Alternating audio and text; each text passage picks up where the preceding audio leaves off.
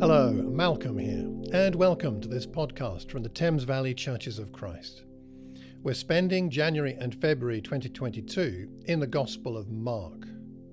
Uh, going back into ancient history, Mark's Gospel was represented by a lion, the king of the beasts. And Mark represents Jesus as a victorious yet humble king coming to establish his kingdom.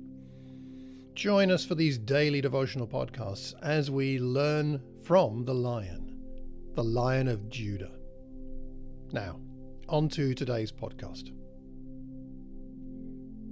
Today we're going to be looking at verses 21 to 43. Well, in fact, today and tomorrow, because we're going to split this into two, although the stories here are very much intertwined deliberately by Mark to make a point.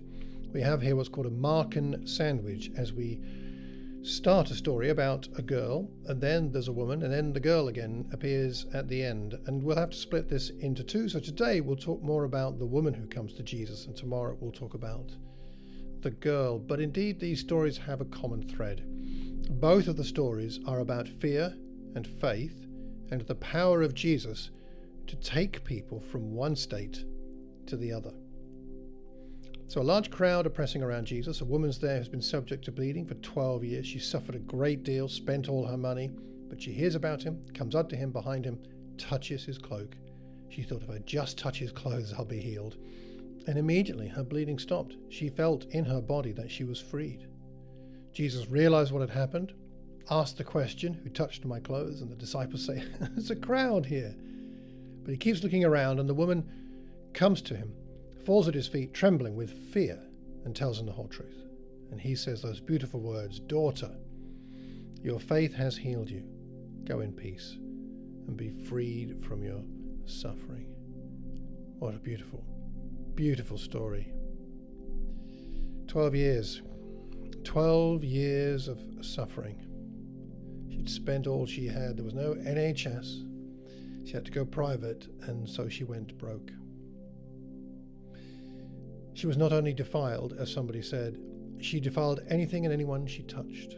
Her illness had left her personally, socially, and spiritually cut off. But she's heard about Jesus, which implies, as she comes to him, that she believes he can heal and that he wants to heal. So she might risk this, the touch of other people, because she believes she will be healed.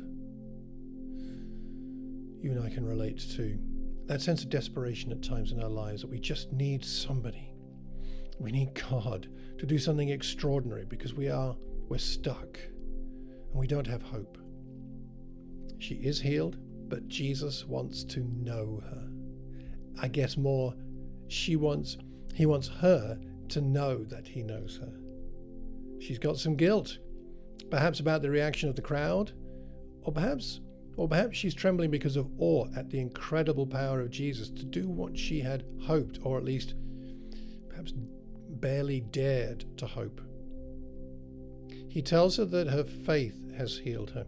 It's not a magic trick, it's not that her faith directly healed her, but it provided the channel for his power to heal. The touch was not the key to physical healing, but his touch was, was meaningful. It was meaningful. Isn't this true? The touch of Jesus is meaningful. Go in peace. You know, you and I can go in peace today. Doesn't matter what happened yesterday. If you're listening to this perhaps in the morning, you can forget about yesterday. It's not that the consequences of yesterday may not be visited upon you today or some future date, but the guilt, the shame, anything that you know about a way in which you didn't live up to your calling as a Christian, all of that is gone. Jesus forgives. Maybe you need to pray about it. Perhaps it would be good to confess to Him ways in which you know that you weren't at peace yesterday for some reasons, and perhaps some of that's your sin, but perhaps some of it is the circumstances of your life, things that have been bugging you, concerning you, making you feel anxious, worried, fearful. You can give that to Jesus today. Give him all of your lack of peace. Give him all of your fear. Give him all of your suffering. All of the word, that word suffering there, when you've been free from your suffering, it's the same word used as a whipping. And sometimes we feel like this world has given us a whipping.